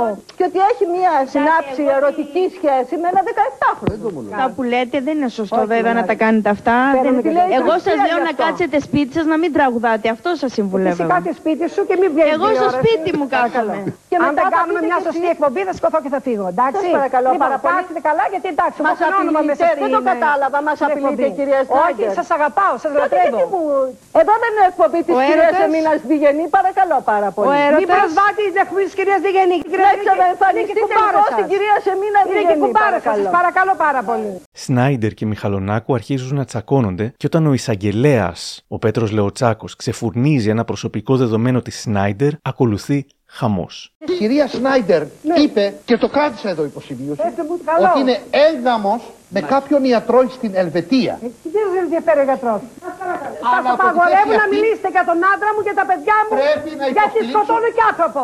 Α το άλλο μα. Δεν θέλω να απαντήσω. Ντρέπομαι ειλικρινά. Σας παρακαλώ, κυρία Σνάιντερ. Διότι δεν βαρέσαμε ποτέ μα μαζί. Ωραία. Σωστό αυτό. Και να ακουστεί αυτό. Να ακουστεί. Είπε ο κύριος Παρακαλώ, στην ετοιμιγορία των ενόρκων, κύριε Μπουρνέλη. Κλείστο. Μην προσβάλλεις τους ανθρώπους που μέχρι τις 5 ώρα έχουν και στην έλεγχη κύριε ευχαριστώ και δεν στο δικαίωμα να μιλάνε έτσι. Ποιος ο κύριος εισαγγελέας μίλησε για εσάς. Σας παρακαλώ, κυρία μου. Δεν έκαμε εκπομπή. Τι λέτε αυτά. Δεν τα καταλαβαίνω. Είστε τρελοί. Είμαι τρελή. Είμαι καντέρο. Αυτό που αγαπάω, τον Παύλο. Σας παρακαλώ. Τον Παύλο που αγαπάω. Η εκπομπή κόπηκε όπως ακούσατε απότομα και δεν μάθαμε και ποτέ την ετοιμιγορία. Ρώτησα σήμερα την Βίκη Μιχαλονάκου πόσο αυτοσχεδίαζαν και πόσο προετοιμάζονταν τελικά για τις εκπομπές. Α, δεν υπήρχε καμία προετοιμασία, διότι έστελνα κάποιον συνεργάτη μου και συγκέντρωνε ας πούμε όλες τις ε, προτάσεις ε, των συμμετοχών που ήθελαν να συμμετέχουν στο ερωτοδικείο. Μου τις έφερνε στο σπίτι, οι προτάσεις αυτές τις κατέγραφε σε ένα μαγνητόφωνο. Μου έβαζα, άκουγα καμία τριανταριά, επέλεγα αυτή που έβρισκα ότι είχε αρκετό ενδιαφέρον και στη συνέχεια πήγαινα στο κανάλι και έκανα την εκπομπή. Δεν είχα άλλη επεξεργασία δηλαδή του θέματος. Παράλληλα έδινα και κάποιες οδηγίες μαζί με τον σκηνοθέτη. Π.χ. ας πούμε όταν ήρθε η Εύα Κουμαριανού που σήκωσε ας πούμε την υψηλότερη τηλεθέαση ως Δήμητρα Λιάννη, έκανα μια αναπαράσταση της Δήμητρας Λιάννη. Στο πινάκιο η υπόθεση που θα εκδικαζόταν ήταν ε, πρόκληση σκανδάλων διασέμνων πράξεων. Οπότε έκανε ένα είδος ας πούμε μεταξύ β' περών και τραγουδούσε μάλιστα και το τραγούδι. Ως κατήγορος ήταν ο ετεροθελής αδελφός του αείμνηστου Ανδρέα Παπανδρέου, ο Γιώργος ο Παπανδρέου. Μπαίνει στην πολιτική πιέζοντας από το περιβάλλον της Μιμής. Της κυρίας Μιμή. Όχι μόνο δεν, Στο χέρι απλώς της. δεν κάθισε σαν συμπαράσταση, σαν φίλος της ζωής της, αλλά επέτησε και γάμο. Και αναγκάστηκε και παντρεύτηκε. Αναγκάστηκε μάλλον και να κάνει το γάμος, διότι δεν ήταν ο γάμος Τον εκμεταλλεύτηκε, Απόλυτα. πιστεύετε; Μάλιστα. Προχωρείτε στο κατηγορητήριο, παρακαλώ, στο ερωτικό κατηγορητήριο όμως Μάλιστα. θα ήθελα να εστιάσετε. Ο Πάνος Μιχαήλ ανέφερε πριν ότι ήταν ένα queer freak show για τους ομοφοβικούς. Δεν ξέρω πόσο καλό έκανε στην γκέι ορατότητα. Οι ομοφοβικοί ας πούμε έριχναν και τότε και τώρα τρελό δούλεμα με σχόλια που είναι σαν να κλέβει εκκλησία. Σίγουρα δεν μπορεί κάποιοι να διασκεδάζουν και να βρίσκουν απολύτως ok και αστείο το να λέει κάποιος τηλεθεατής στον εθνικό στάρ ότι αρχικά αν είχε γεννηθεί στο χωριό του θα τον είχαν ρίξει στο ποτάμι και έπειτα ότι το AIDS ήρθε από λούγκρες σαν και σένα. Άμα βγάζαμε εμείς κάτι τέτοιο στον κύριο Βαγγελόπουλο ή στον κύριο Σταυρόπουλο δίπλα, θα τους είχαμε πετάξει στο ποτάμι. Και Μακάρι η νετέλος Ελλάδα να έβγαζε ανθρώπους που από την τσέπη τους πληρώνουν και μοιράζουν προφυλακτικά και κάνουν αγώνα για το AIDS. Και μακάρι, και μακάρι Παλικάρι τον αγώνα μου, που κάνω εγώ για όλα αυτά τα παλικάρι μου πράγματα. το Δεν AIDS, πειράζει. από κάτι λούκρες σαν και σένα ήρθε. Δεν ήρθε από παλικάρια. Με κατάλαβες; Κι όμως, στο βίντεο που είναι τώρα ανεβασμένο στο YouTube, κανείς δεν το βρίσκει σκληρό ή άκομψο. Τα μόνα σχόλια είναι χαχαχαχα και emoji που κλαίνε από τα γέλια. Παρ' όλα αυτά, χωρίς διάθεση να απολογηθεί, το ερωτοδικείο έθιγε προχωρημένα θέματα. Α πούμε, η Πάολα Ρεβενιώτη με τον σύντροφό της άνοιγαν το θέμα των γάμων των τρανς ατόμων αλλά και των ομόφυλων ζευγαριών. Είναι θέμα οπτικής. Κάποιος θα α, θεωρούσε ότι η ηλικιωμένη Έλενα Βασιλάκη ήταν θλιβερή ή ξεκαρδιστικά γελοία. Οι πιο ψαγμένοι μόνο τότε θα καταλάβαιναν ότι η Έλενα Βασιλάκη καταπολεμούσε τις ηλικιακές διακρίσεις και μέσω του ερωτοδικείου κανονικοποιούσε την γυναικεία σεξουαλικότητα στη λεγόμενη τρίτη ηλικία και αποδείκνυε ότι η θέση μιας γιαγιάς δεν είναι μόνο μπροστά στην τηλεόραση, να παρακολουθεί σαν χάνος, αλλά και μέσα στην τηλεόραση και τη showbiz. Τι να τα κάνει τα λεφτά που δεν έχει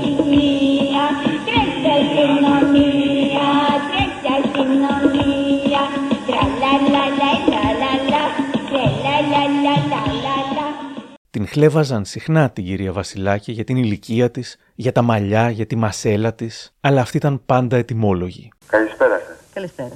Εγώ θα ήθελα να μου πει την οδοντοστοιχεία που έχει, ας πούμε, πότε την έχει βάλει. Οδοντίατρος είστε; Όχι, δεν είμαι, Γεωργός είμαι. Α, Γεωργός, γι' αυτό. Άλλο.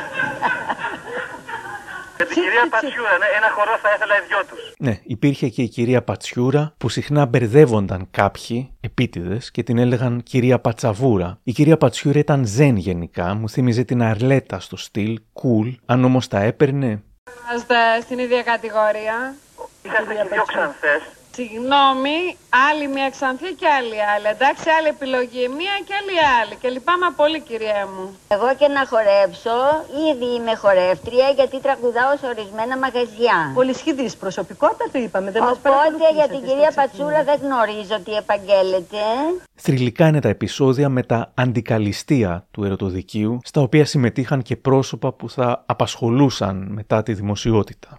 Θέλω να πω τα χαιρετίσματά μου σε όλη την επαρχία, σε όλο τον κόσμο που μας ακούει, σε όλο το ερωτοδικείο.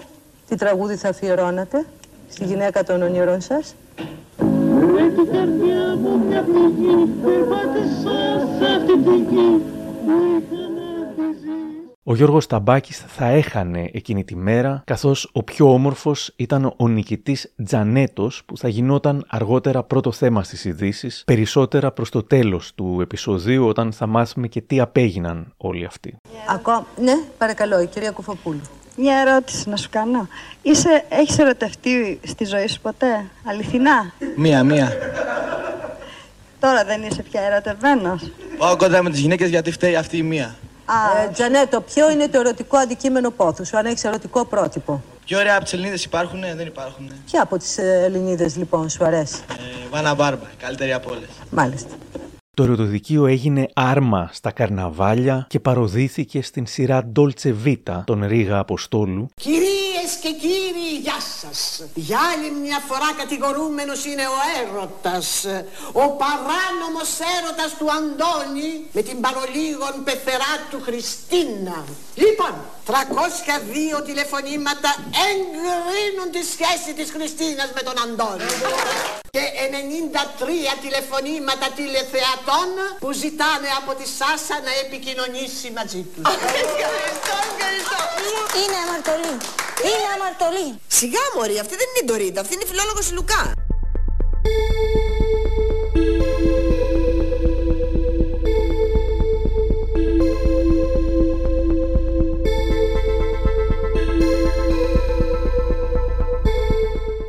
«25 χρόνια μετά το ερωτοδικείο έχει διαρρεύσει στο YouTube ένα βίντεο που λέγεται «Ερωτοδικείο Exposed» Βίκη Μιχαλονάκου σε έξαλλη κατάσταση στα διαλύματα. Όλα αρχίζουν με ηχητικά τεχνικά προβλήματα. Όταν συνειδητοποιούν ότι είναι εκτός αέρα, η κατάσταση θυμίζει ερωτοδικείο. Ακούστε. Με ειδοποιούν από το κοντρόλ. Έχω ήχο ή δεν έχω ήχο; Δεν έχω ήχο όπως είχε πει και ο Σαββόπουλος. Δεν είστε στον αέρα, έχεις κάρτα. Και πού το ξέρουμε εμείς; Τι, δηλαδή, τι, εγώ θα σηκωθώ να φύγω, θα παραιτηθώ, ε. Σου μιλάω ειλικρινά, θα σηκωθώ να φύγω. Τι γίνεται; Τι γίνεται, γιατί δεν έχω ήχο; Έλα στο πιο μετά. Μην Γιατί έρθεις δεν στην έχω ώρα. ήχο; Πέντε λεπτά. Γιατί δεν μου δίνετε αυτό; Αυτό το μαρκούσι δεν θα το κρατάω εδώ πέρα. Μου βάλτε ήχο. Σιγά να μην είμαι με το μαρκούσι να μιλάω. Ξεκινάνε οι τίτλοι και κατεβαίνουμε κάτω. Δεν έχει σημασία αυτό. Πείτε μου δεν έχω ήχο. Αυτό εμένα τι μου κάνει. Δεν μου κάνει φοβερή σημεία να έχω κάρτα. Και δεν έχω και ένα μόνιτορ να παρακολουθώ να δω τι διάλογο γίνεται εκεί πέρα. Ξέρει ο κόσμος με ποιες συνθήκες δουλεύω.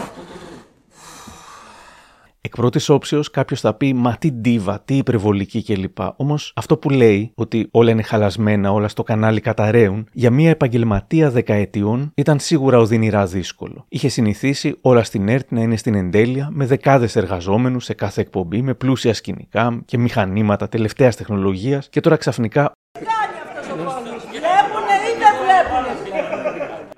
να μιλήσει. Ένα, δύο, ένα, δύο. Μίλησα. Ξέρεις πώς είμαι, δεν έχω κοιμηθεί καθόλου τόσο. Όχι, με ακούτε τόση ώρα που μιλάω.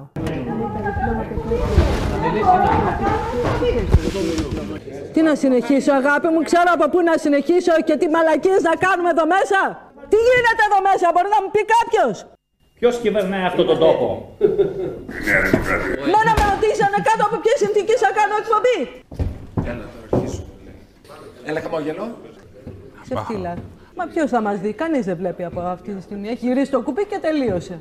Ναι, αλλά τι να κάνω εγώ, αγάπη μου, που το εισπράττω εγώ; Γιατί, γιατί να πέφτω εγώ, ποιος το ξέρει αυτό; Ποιος το ξέρει αυτό; Δεν είναι κανένα ζωντανή εκπομπή, κυρία Γιατί δεν συμβαίνει σε καμία άλλη ζωντανή εκπομπή;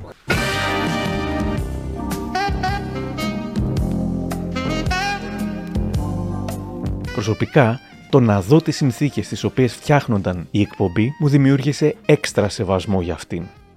Και το ερωτοδικείο είχε βγει και εκτός συνόρων, καθώς το γαλλογερμανικό κανάλι τέχνης και πολιτισμού, το Arte, είχε κάνει ένα ρεπορτάζ από την Ελλάδα. Herzlich willkommen, bonjour et ravi de vous retrouver. Es ist ein mit Spannung erwarteter Prozess. Sind wir heute in Griechenland fündig geworden; Κάτι συναρπαστικό λέει που βρήκαμε στην Ελλάδα μια ζωντανή τηλεοπτική εκπομπή που επέρεται για την εξυχνίαση ερωτικών εγκλημάτων, το δικαστήριο του έρωτα. Στην Ελλάδα, τη γενέτειρα της δημοκρατίας, η ελληνική τηλεόραση έχει εφεύρει ένα νέο είδος δικαιοσύνης. Η Βίκη Μιχαλονάκου, μια δημοσιογράφος που υποδίεται την πρόεδρο ενός διαρκούς ερωτοδικείου, είναι η ελληνική σαρκαστική απάντηση της τηλεδικίας. Η εκπομπή είναι ένας χώρος σύναξης για ανθρώπους επιδειξιομανείς, κομικούς και τρελαμένους, σε ένα περίεργο κράμα talk show και musical. Διακομωδείται ένα δυναμικό κομμάτι της ελληνικής κοινωνίας. Το ρεπορτάζ τελείωνε και η παρουσιάστρια του Άρτε θα έλεγε για αυτό που ελαφρώς έκπληκτη είχε παρακολουθήσει μαζί με τους τηλεθεατές «No comment». No comment. Ich wünsche Ihnen einen wunderbaren Nachmittag mit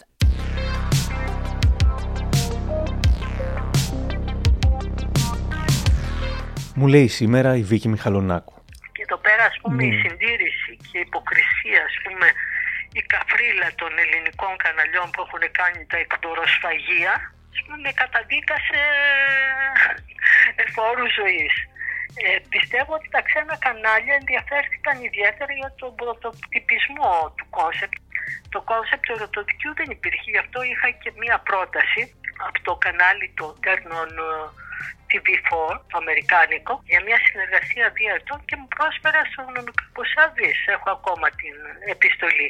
Μια πολύ ωραία υπεράσπιση του ερωτοδικείου θα έκανε καλεσμένη στη Ρούλα Κορομιλά, η οποία ήδη από την αρχή κάπως απαξιωτικά αντιμετωπίζει εκείνες τις εκπομπές, χωρίς να έχει υπολογίσει το πόσο ετοιμόλογη και δυναμική είναι η Βίκη Μιχαλονάκου. Θα ξεκινήσω πρώτα από τους δύο δημοσιογράφους που έχω φιλοξε... που φιλοξενώ εδώ, από τον κύριο Πρέκα και από τον κύριο Περί. Εμένα δεν με θεωρείτε Και δημοσιογράφο. την κυρία, κυρία- Μιχαλονάκου. Δεν με αφήσετε να ολοκληρώσω, κυρία Μιχαλονάκου Από μου. τους δύο είπατε. Όχι. Εντάξει, έκανα άλλα δύο άντρες. Να πω και την κυρία. Και από την κυρία λοιπόν Μιχαλονάκου. Να μιλήσουμε λίγο α, για την τηλεόραση και πώς βλέπετε ε, αυτές τις εκπομπές, κύριε Πρέκα, ή να δώσω το λόγο στην κυρία Μιχαλονάκου, επειδή είναι η κυρία της παρέας. προηγούνται, κυρία. Η κυρία της παρέας, λοιπόν. Εγώ Πρώτη δεν θέλω να δημοσιογράφος. κάνουμε τέτοιους διαχωρισμούς, ε, να μην είμαστε... Εγώ δεν είμαι σεξίστρια καταρχήν. Να πούμε λοιπόν ότι ξεκινώντας, ποιες εκπομπές εννοείται, κυρία Κορομιλά; Εννοώ τις εκπομπές αυτές που παρουσιάζουν οι συγκεκριμένοι καλεσμένοι μας, κυρία Μιχαλονάκου. Δηλαδή, τι θέλετε, Ε, τι υπονοείτε; Δεν υπονοώ τίποτα. Λέω να μας τις κρίνετε και να μας πείτε αν σας Τη αρέσουν. δική σας εκπομπή θέλετε να κρίνουμε; Θέλετε να κρίνετε τη δική μου εκπομπή; Και εγώ έχω δεν καμία είμαι εδώ ως αντίρρηση. Κριτικός ε, τέχνης λόγου και τηλεκριτικός. Δεν καταλαβαίνω γιατί ε, έχετε αυτό. Μου είπατε κάποιες εκπομπές, επειδή είστε αόριστοι και δεν είστε συγκεκριμένοι. Τις και σαφείς, εκπομπές- Να- να το ποιες πω εγώ εκπομπές Μισό λεπτό, μισό λεπτό. Θα Ναι, δώσετε ναι, κάποια Αντώνη. δομή και κάποιο πλαίσιο. Και είμαι σίγουρη ότι διαφωνείς, όπως και εγώ διαφωνώ.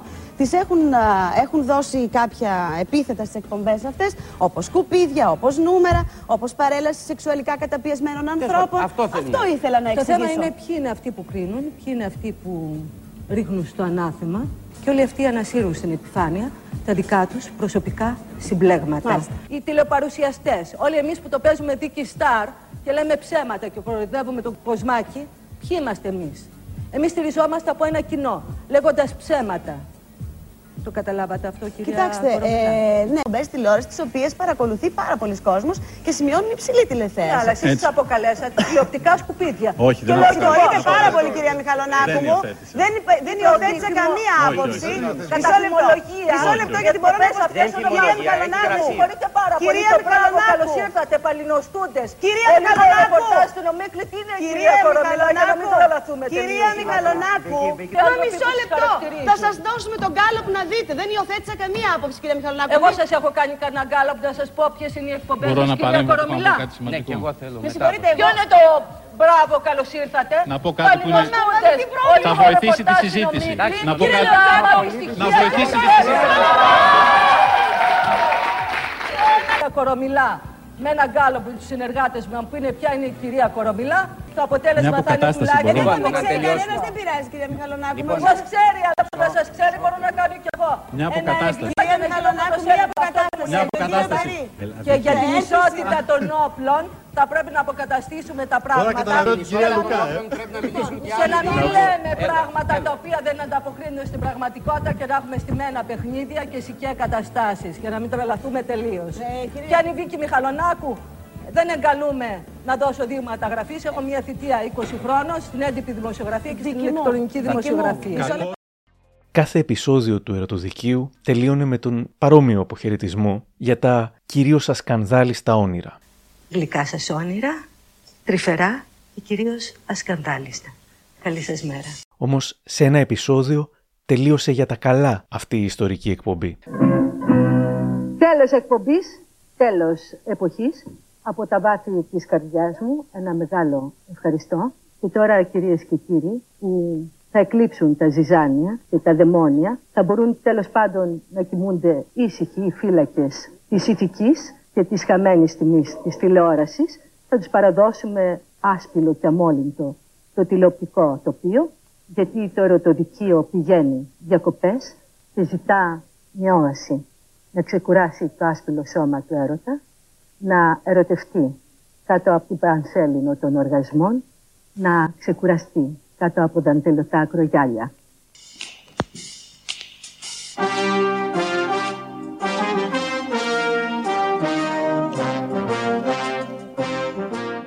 Να πως το θυμάται σήμερα η Βίκη Μιχαλονάκου. Φρονώ ότι ήταν μια υπόγεια λαογραφική μαρτυρία. Θέλω να πιστεύω πως άφησα μια ιδιαίτερα χαριτωμένη, αμφιλεγόμενη, αν θέλεις, πολιτιστική παρακαταθήκη. Ένα σταυρόλεξο, όπως έχω πει πολλές φορές, για δυνατούς λύτες, με προεκτάσεις και ανησυχίες, καλά κρυμμένες από οκνηρούς οφθαλμούς. Η Μιχαλονάκου στη συνέχεια έκανε ένα πέρασμα από μια κομική σειρά της ΕΡΤ, λεγόταν Ανεδέστατη, έπαιξε την διευθύντρια ενός καναλιού Αυτό που μου αρέσει πάνω στον Ηλία είναι το πολύ αρενοπό που βγάζει. Αυτό, αυτό, αυτό, αυτό, πολύ, πολύ. Έχει μια μεταξένια ευαισθησία. Την περιφέρεια σύστολα. Και είναι αυτό ακριβώς που με τρελαίνει στον άντρα.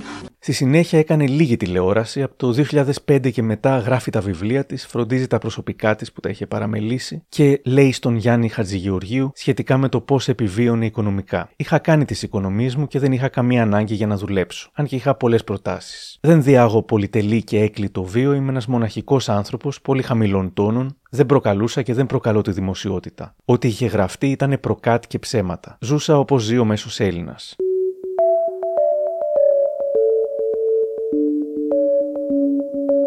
Το 2007 όλη η τηλεόραση είχε γίνει ένα απέραντο ερωτοδικείο. Οι superstar του ερωτοδικείου τριγυρνούσαν από εκπομπή σε εκπομπή. Η ίδια θα ήταν απορριπτική για την τηλεόραση Η Ανίτα Πάνια, πώς σου φαίνεται; Δεν, δεν με ενδιαφέρει εμένα η Πάνια, τη θεωρώ το απολύτως τίποτα.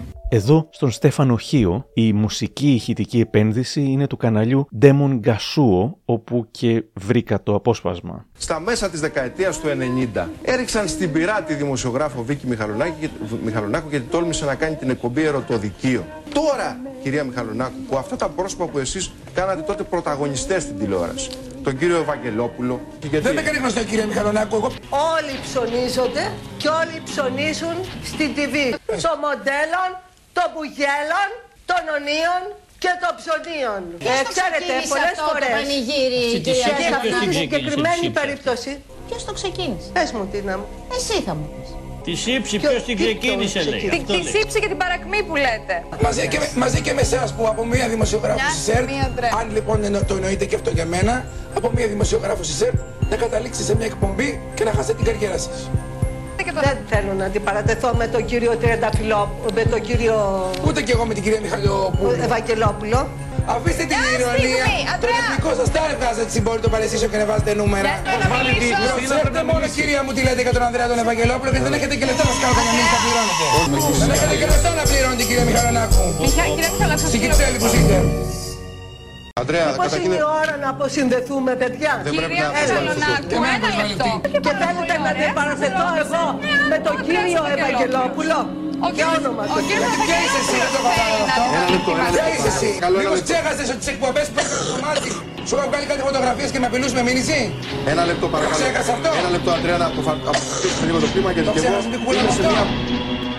Η επανεμφάνιση της Μιχαλονάκου στην τηλεόραση έγινε γύρω στο 2010 από το Contra Channel, πρώτα με μια εκπομπή νευροδικείο, το Ευρώ με Ωμέγα, και ένα χρόνο μετά επέστρεψε με την πόλη των παρεστήσεων, χωρίς ζευγάρια, με πρωτότυπες εκπομπές για άλλη μια φορά. Μου λέει έτσι χωρίς ίχνος έπαρσης, αλλά σε μνήομαι να πω ότι οι εκπομπές αυτές έχουν κάνει βαθιά τομή στην ελληνική τηλεόραση. Π.χ. ας πούμε έκανα τη δίκη του Σοκράτη, κατά αντιστοιχεία με τη δίκη του Ιησού, που ήταν δύο στημένα κατηγορητήρια, που έκανα την αλληγορία του σπηλαίου του Πλάτωνα, κατά πόσο προσωπιάζει με την εικονική πραγματικότητα του σήμερα και τη Μάτριξ εποχής. Στο κόντρα είχε το ελεύθερο να κάνει πράγματα που την ενδιέφεραν πραγματικά. Από ένα αφιέρωμα στον Αλέκο Παναγούλη, μέχρι σοβαρές εκπομπές για τις γερμανικές αποζημιώσεις με ειδικούς και αφήνοντας πίσω τον ταμπάκι, τον εθνικό στάρ κλπ., ξανάρχισε να μιλά με μεγαθύρια της τέχνης που συνέχιζαν να την εμπιστεύονται. Ο Ανδρέας Μπάρκουλης της μίλησε για την άγνωστη αντιστασιακή του δράση. Όμως συνέχιζε να δίνει βήμα και στο περιθώριο, στην ταραγμένη μνημονιακή αντιμνημονιακή περίοδο. Άλλες φορές έκλεινε το μάτι στο σουρεάλ παρελθόν της, ας πούμε έβγαλε την Εύη Θόδυνα τραγουδά το τροπάριο της Κασιανής με beat. Κύριε, ή εν πολλές αμαρτίες περιπέσουσα γίνει. Τις είναι στο ενώ φιλοξενούσε ποιητές και ποιήτριες. Τι τίτλο έχει το ποιμά Έχω σας; δώσει τον τίτλο, Μέσα έχω σας; δώσει τον τίτλο, τον τίτλο Δελτίο Παντός Καιρού. Ο Λαζόπουλος είχε παίξει την συνέντευξη που πήρε από τον Πρέκα Κώστα Πρέκα, σε καλωσορίζω στην πόλη των την αρχή θα τα Παρασκευών. ακούσετε. Κάποιοι γράφουν ιστορία με την αρενοπότητα της ηχηράς διαμαρτυρίας σαν μπροστάριδες, σαν άγρια κρυάρια, κόντρα στα ρεύματα, κόντρα στα ψέματα. Άραγε θα χτυπήσουν οι καμπάνες της Θα ορμοσύνης. χτυπήσουν οπωσδήποτε οι Θα καμπάνες. ξεσυ- Κυρίες και κύριοι, ναι. Τι; Ναι, Βίκυ. Ναι, είναι ακόμα μέσα μου αυτό το ερωτηματικό. Α, Κώστας Πρέκας. αυτό ήταν. Είναι μέσα του ακόμα αυτό το ερωτηματικό. Και καμιά φορά συνέβαινε ό,τι συμβαίνει στις ζωντανές εκπομπές της. Ορκιζόμαστε ότι ειρήνης, χορός, χαράς, αγαπάμε. Κόψτε το, κόψτε το. Κυρίες και κύριοι, συμβαίνουν αυτά σε μια ζωντανή εκπομπή. Τίποτα φοβερά αμφιλεγόμενο μέχρι που μια μέρα του 2011 σε μια κίνηση πρωτοφανή για την ελληνική τηλεόραση έκανε μια εκπομπή με αρκετά μέλη της χρυσής Αυγής στο στούντιο και πολλές τηλεφωνικές παρεμβάσεις από υποστηρικτές της. Ήταν ένα χρόνο πριν η Χρυσή Αυγή κάνει την έκπληξη και μπει στη Βουλή. Η ίδια υποστήριζε απόψεις εναντίον της χρυσής Αυγής, το τι γράφουν εναντίον της δεν λέγεται, με ανορθόγραφα, με κεφαλαία, με γκρίκλεις οι περισσότεροι. Εδώ λίγο καιρό μετά στον Πέτρο Κωστόπουλο. Παλιά έχει, έχει γίνει θέμα πριν λίγο καιρό όταν έχεις καλέσει κάποιους Χρυσής Αυγής και έγινε της πουτάνας στο κάγκελο. Δηλαδή φωνάζαν από εδώ, λέγανε από εκεί, μετά άρχισαν να τους καλούν και αυτοί. Ναι, εγώ απέχω ιδεολογικά κατά παρασάγκας. Ανήκω στην αριστερά. Οι άνθρωποι οι οποίοι οραματίζονται μια επαναστατική αλλαγή, όπως ο Τσίπρας, ο οποίος είναι ένας ροδομάγουλος, ο οποίος έχει οριμάσει πολύ γρήγορα. Όλα αυτά πριν πάρει την εξουσία ο Τσίπρας, μετά στην Αταλία Γερμανού θα έλεγε το 2015. Είναι ένα άφταρτο πρόσωπο, Άφταρτο πρόσωπο, ο Αλέξης βεβαίως. Τσίπρας και η σύμπραξή του με τον Πάνο Καμένο που είναι και προσωπικός μου φίλος και ο Αλέξης Τσίπρας και έχουμε φωτογραφηθεί, έχουμε δώσει συνεντεύξεις και ο Αλέξης. Είναι ένα πρόσωπο που πιστεύω υπόσχεται πολλά, ένα χαμογελαστό παιδί που θα αποδειχθεί ότι δεν είναι δάγκας αλλά είναι μάγκας. Από την άλλη ο Πάνος ο Καμένος είναι ο Τσεκεβάρα. Ο, ο Τσεκεβάρα είναι ο Αλέξης Τσίπρας. Είναι ο Άρης Βελουχιώτης πατριωτικής ε, δεξιάς. Πιστεύω ότι αυτή, μετά από αυτή την κυβερνητική συμμαχία έπεται η κυβερνητική σύμπραξη και πιστεύω ότι κάποια στιγμή θα ενωθούν οι δυνάμεις τους να ανατινάξουν τις γέφυρες του Γοργοπόταμου όπως ο Ζέρβας και ο Άρης Βελουχιώτης.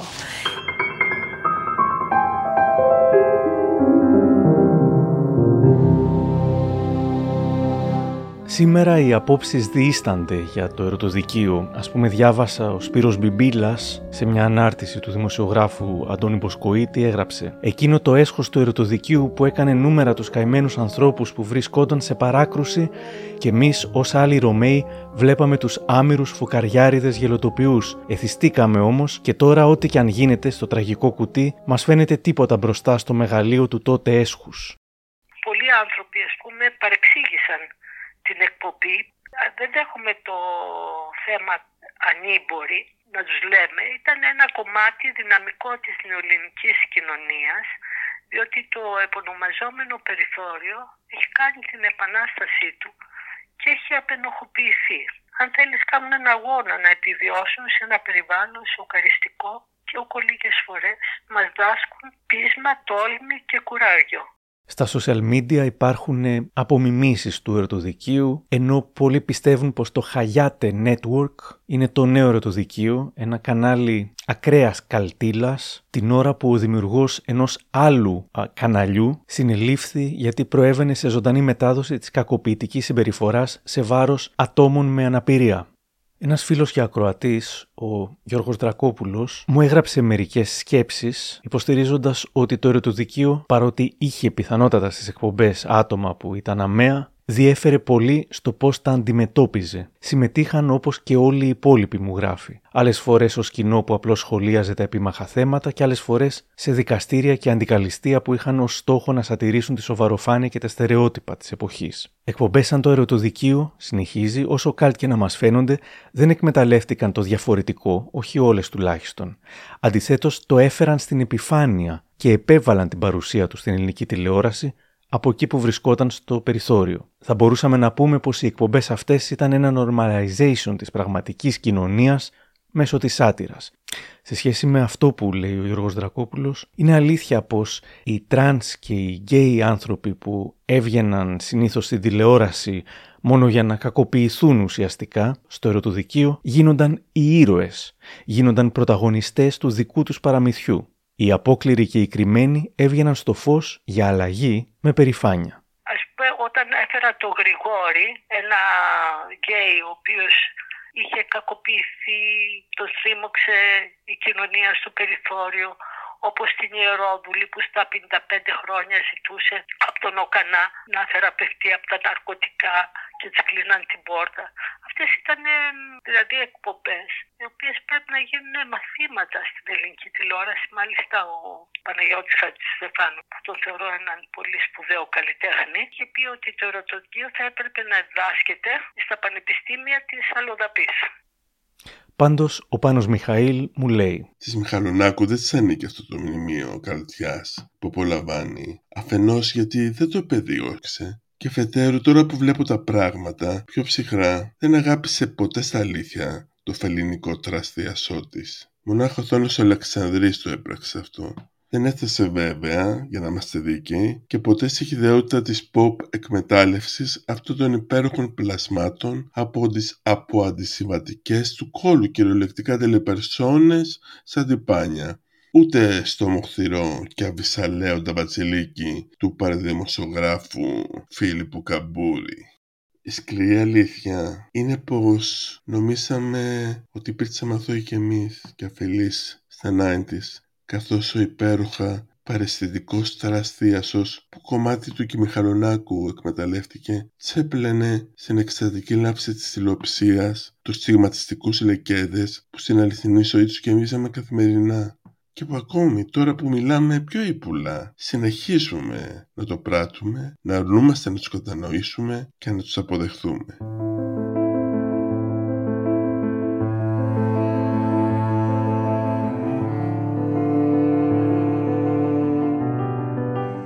Τι απέγιναν οι πρωταγωνιστές του ερωτοδικίου, μου λέει η Βίκη Μιχαλονάκου. Οι πρωταγωνιστές του ερωτοδικίου, πολλοί με ρωτάνε τι γίνανε, απεσύρθηκαν πολύ φοβάμαι στιγματισμένοι ίσως, αλλά κάποιοι από αυτούς κατέφυγαν και στα τηλεοπτικά εκτοροσπαγεία αφού επομολύθηκαν με τη τηλεοπτική μανία. Η Ελένη Λουκά έπαιξε με την διασημότητα, αλλά παρέμεινε ίδια και απαράλλαχτη. Πιο πρόσφατα την είδα να φωνάζει εναντίον του Κασελάκη. Σέβομαι την άποψή σου.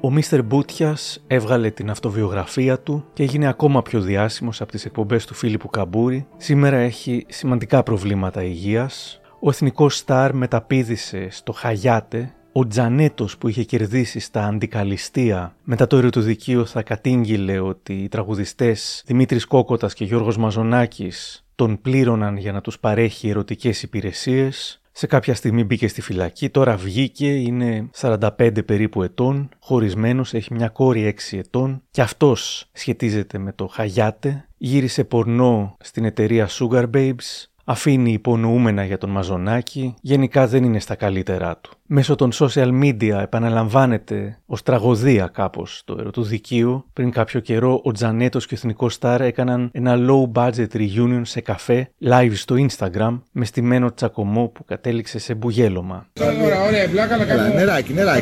Νεράκι. Νεράκι. Νεράκι. Πλάκα, κλείσε το live και δεν θα μου φάει. Τώρα Σταμάτα, μαλάκα. Νερό είναι. Δοσίστηκες. Ο εισαγγελέας του ερωτοδικείου, δικηγόρος Πέτρος Λεοτσάκο, παρουσίασε μετά το αυτόφορο, κατηγορήθηκε για συμμετοχή στο παραδικαστικό νούμερο 2, μπήκε στη φυλακή, πέρασε το 18 μήνο, αφέθηκε ελεύθερος, όμως το 2022 καταδικάστηκε σε 16 χρόνια κάθριξη, πέθανε το 2023 από ανακοπή μέσα στο ασανσέρ του νοσοκομείου που θα πήγαινε για να εξεταστεί στην καρδιά. Η Εύα Κουμαριανού είναι ίσως η μόνη από την φελινική πινακοθήκη των χαρακτήρων του ερωτοδικείου που έκανε κάτι σημαντικό πέρα από τις εμφανίσεις της στην τηλεόραση, στα εγκλήματα κλπ. Και πέρα από τα drag shows της, πρωταγωνίστησε σε μια θεατρική παράσταση που βασίζεται στη ζωή της, έργο γραμμένο από τον Αντώνη Μποσκοίτη, βασισμένο σε συνέντευξη που της είχε πάρει, με το «Τι λένε Εύα» έκανε περιοδία στην Ελλάδα και στην Κύπρο. Την ιστορία της θα αφηγηθούμε, θα αφηγηθεί μια άλλη φορά. Και η Βίκη Μιχαλονάκου τι απέγινε;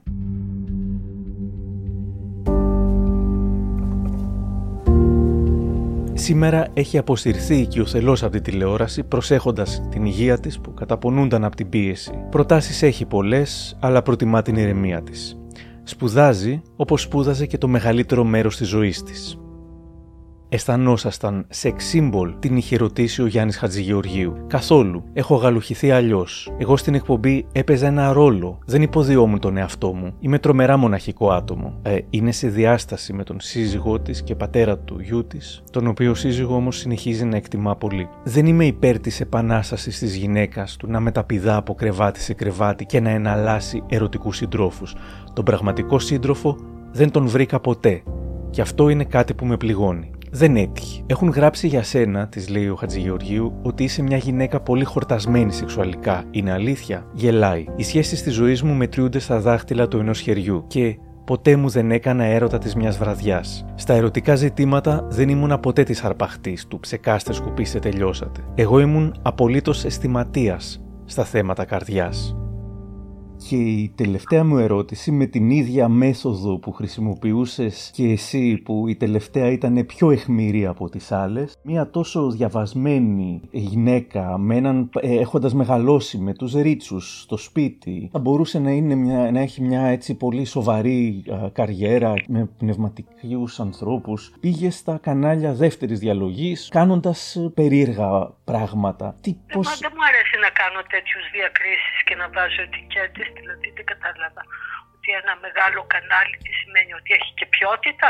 Σε μεγάλα κανάλια έπρεπε να κάνω ορισμένε παραχωρήσεις και συμβιβασμούς. Δεν έχεις δηλαδή κάποιο αποθυμένο να πεις ότι ας, θα μπορούσε η καριέρα μου να έχει εξελιχθεί ακόμα καλύτερα. Δεν έχω πρόβλημα την καριέρα ε, ούτε με τον κόσμο που με συναντάει. Αντίθετα, ο κόσμος νοσταλγεί να ξαναγυρίσει τηλεόραση. Και η σκληρή αλήθεια για τη Βίκη Μιχαλονάκου ποια θα έλεγες ότι είναι; Την σκληρή αλήθεια την αναζητάς μέσα από τα πατήματα του κάθε ανθρώπου με το τι αφήνει πίσω του, τι έχει δώσει και τι έχει πάρει, ποιες ανταλλαγές έχει κάνει, ποιες συναλλαγές έχει κάνει, ποιος συμβιβασμούς έχει κάνει, πόσο αληθινός είναι και πόσο ψεύτικος.